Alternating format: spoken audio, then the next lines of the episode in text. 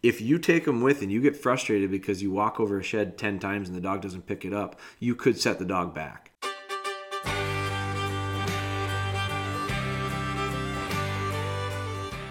All right, welcome back. Uh, another episode. Uh, this one I'm going to do a little bit different. I'm flying solo on it. Wonder Boy is down in the shop working on projects like a busy little elf.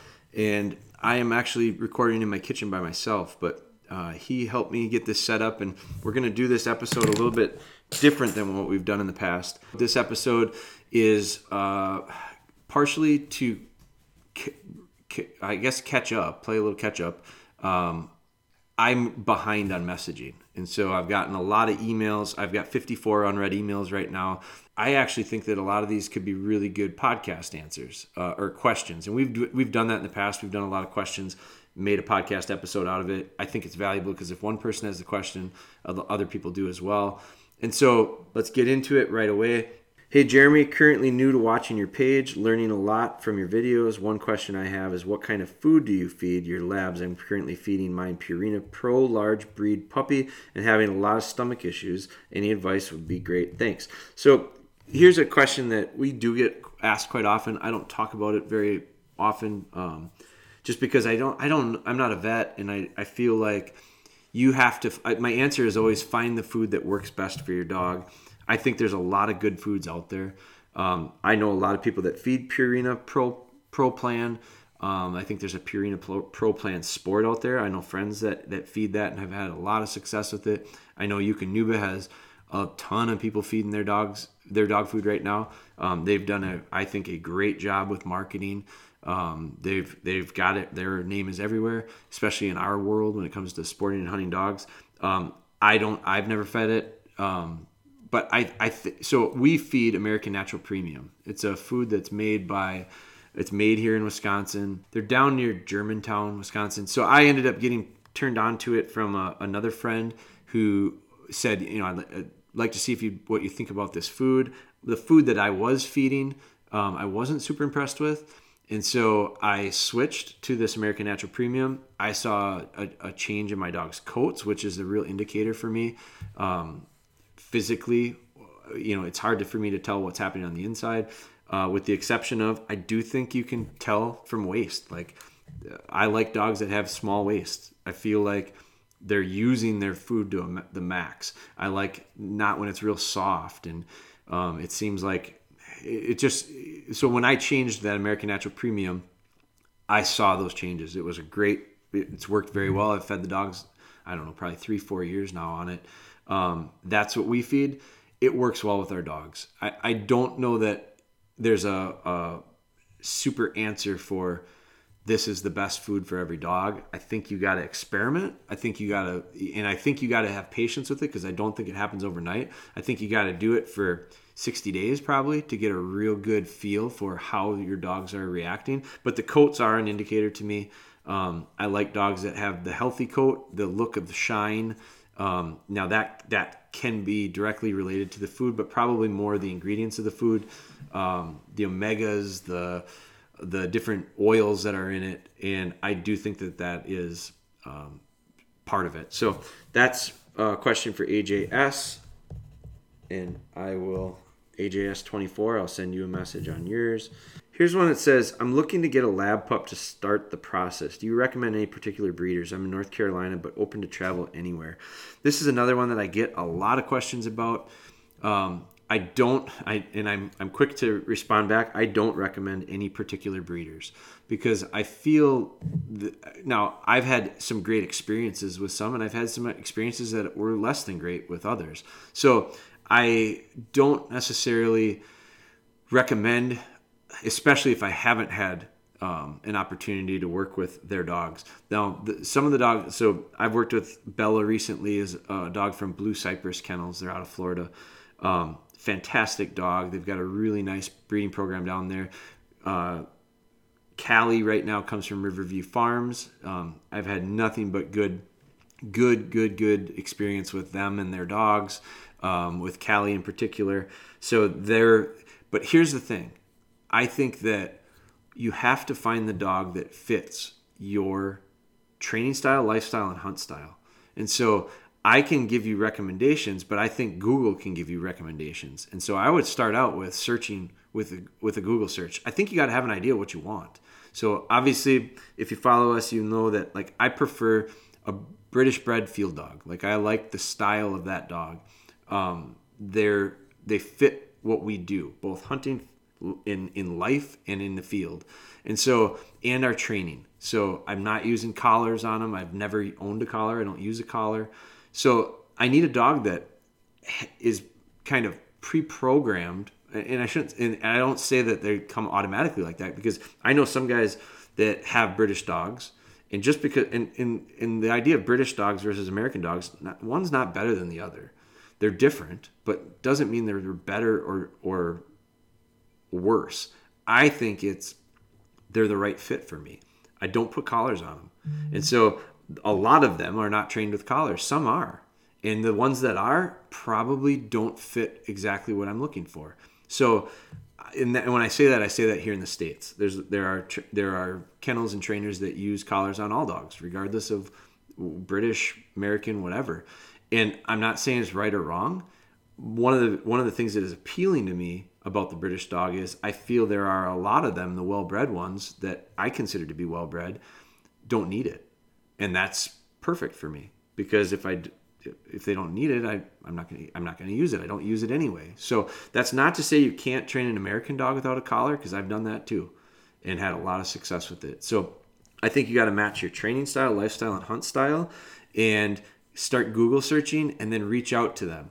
Talk to the kennels, talk to the owners, learn, develop a comfort level with them as much as you do the dogs because you don't aren't going to be able to see and understand the dogs to the depth that they do but you got to have an understanding about the, the owners and the business model and make sure that you're comfortable with that.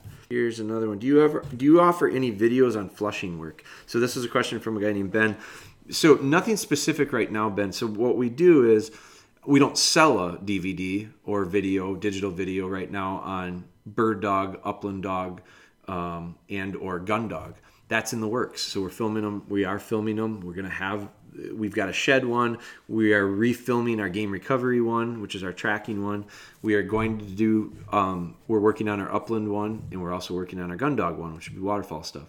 So that's coming. What what I can say is, our YouTube channel is probably a lot of information. Like we've got a series on there called Cody Go Back, which is one dog that we just documented her handling. Um, I trained her, sent her home brought her back and worked on hand signals. And so we did backs, lefts, and rights. Um, very simple. I don't I I don't field trials, so I don't get into that style of handling. I'm a very much a hunter, and so I want the dogs to be functional from a hunting perspective. And there's I'm not saying anything wrong with field trial stuff or hunt test stuff or whatever. It's just it, it, I don't look at it the same way, and so I don't approach it the same way with my training, and we don't see it from a performance standpoint the same way. I personally uh, don't mind that at all. I, I prefer the function more functional dog when it comes to I like the idea of tapping into I'm not looking to control them like a robot. I'm not looking at this like a video game where I need to joystick them to a, a spot. What I'm looking at is a, uh, me personally my approach is let's get a let's get the dog into the general area for them to do what they do best, which is natural game finding. Again, that comes back to some breeding stuff. And so dogs with natural game finding are very appealing to me. Dogs with strong noses. And so I don't want to take that away from a dog and I don't want to have a dog that doesn't have that intentionally so that we don't find ourselves getting into trouble with the dog working on their own, which again depends on what you're doing with the dog and we don't compete with them. So I hunt with them. And so that to me is really important. So we do that. We have that series with Cody. Um, we've also documented handling with Bella um, I'm sure there's other ones that we've we've shown handling with uh, in some of our series. So YouTube right now would probably be my recommendation, and playlists on there. And actually, I back up from that. YouTube is really powerful, and if you would be willing to subscribe to it, we'd appreciate it. It helps us grow our following on YouTube. It helps us to be able to um, get to more people and help more people. We also have a training library on our website that we just put a lot of work into trying to consolidate and hold similar videos together. So we have playlists within our training library. That's on our website, which is dogboneHunter.com. So that was Ben. I'll send you a message. This guy, I don't know that this is so much a question. This is from an Aaron. It says just got a chocolate lab. He's three months old, doing does great with sitting and stay. I want to get him to be a shed dog, and I'm ordering your puppy kit with some shed hunting tools from you. I've been watching your videos; they're awesome information. So thank you, Aaron. I appreciate that. Um, this this is I'll turn this into a question. I don't know that this was so much a question, but a lot of people always ask where do you start? And I think the key to this is the foundation. So Aaron, if I could recommend one thing to you at 3 months old with that puppy, it would be get yourself the the foundation and the puppy videos, which are available digitally. They're also available as DVDs. Those are the things that I'm going to spend the first 10 to 12 months probably focused on 90% of my time and effort. Now, I think you're talking about getting them into shed hunting that's at three months old right now my focus would not be on this spring because i'd say you're going to be like six seven months old at that time you're not there I, not to say that shed hunting the beauty of shed hunting is you can take them shed hunting without necessarily wrecking them because there's not a lot of risk involved the risk comes if you go in it with re- unrealistic expectations i think you can put a dog in a really bad position if you take them duck hunting upland hunting um, even tracking to a degree early on. Like I think there's a confidence factor that needs to be there. There's a great amount of foundation that needs to be there. It's just too overwhelming for some puppies and and I don't even say puppies, young dogs. And you can't control a lot of those scenarios. And if you can't control them, it's inevitable that things will go wrong. And those things can be really hard to come back from if they if they are negative effects on that young dog. Shed hunting I don't know that it can be that bad because you're really just going for a walk with that young dog. So at six, seven months, can you take them with? Sure.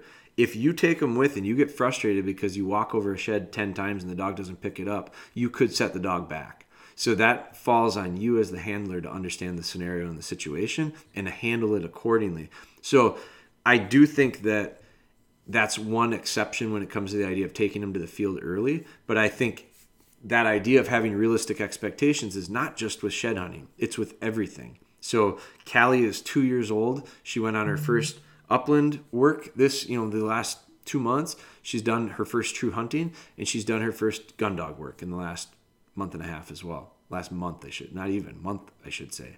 Maybe been a little less than a month. So she's two years old. And so when I had, did she make retrieves? Yeah, we just did a video that recapped our North Dakota trip with her. We're putting out a video right now that's recapping one of our grouse trips. Um, we've been able to capture some really good transitional stuff that I think is a little entertaining at the same time, shows some hunting stuff. But that, all of the stuff we've done with her has been with the understanding that we have to be real and, and recognize that at two years old on her first season, we're just trying to extend the training that's all we're doing is trying to put pieces together, make things click from training to hunt, and making sure that things don't go wrong. Like again, I, I think when you raise young dogs, some of the best training progress we make is avoiding bad bad things in the first place. And I think that can be said about first seasons in the field. So for her at two years old, is she off to a really good start? Yes. Is she done? Not even close. It'll be a couple years. And then by the time she hits four, I think she's really going to be in good shape. So that's my personal approach to it. It's probably slower than some. And some will tell me I've been told by people how much time I waste with dogs. And I, I'm okay with that. It used to bother me. It doesn't bother me anymore because I look at it and I go, you know what? You train yours and I'll train mine. And then I, enjoy mine so much. And I hope everyone else enjoys theirs as well. So as long as that is happening, I think you're doing it right. And so I also look at it and I go, very rarely, if ever, have I looked at that four year old dog and said, Boy, I just wish I would have done that different. I just wish I would have done that different. And look at it as a effect for me for the next five, six, seven, eight years that I'm going to have to pay a price for it or deal with something that is a little bit less desirable. Where I have seen plenty and had conversations with plenty of dog owners that have said, she's got he's got this really bad habit. He does this and it you know, he's always done it from the beginning. And I look at it and I go, it probably was avoidable. But it probably would have took a season or two away from you, or at least some of the time in the field a little away. And I'm willing to sacrifice that early opportunities to get extra hunts in to make sure that the rest of the hunts are a lot better better as far as quality. So that's just my approach on it. Uh, good question, Aaron. I'll send you a message that we touched on it. I truly appreciate your support with this. I ask you if you're listening to this on a app or some type of a listening platform that allows for reviews, if you'd give it a review and even a comment, um, you know, a review and and uh, your feedback because that really helps us better understand what we're doing well, what we're not doing so well, what we need to improve on. It also the, the primary reason I ask you to do it is because it allows for this to be shared to people that are in similar positions and would potentially benefit from it. And our goal with everything we're doing right now is trying to help those interested in training their dog to allow for them to have a better experience with them. So enjoy the next few weeks and months because the fall goes way too quickly. Thank you guys. Appreciate it. And we'll talk to you soon.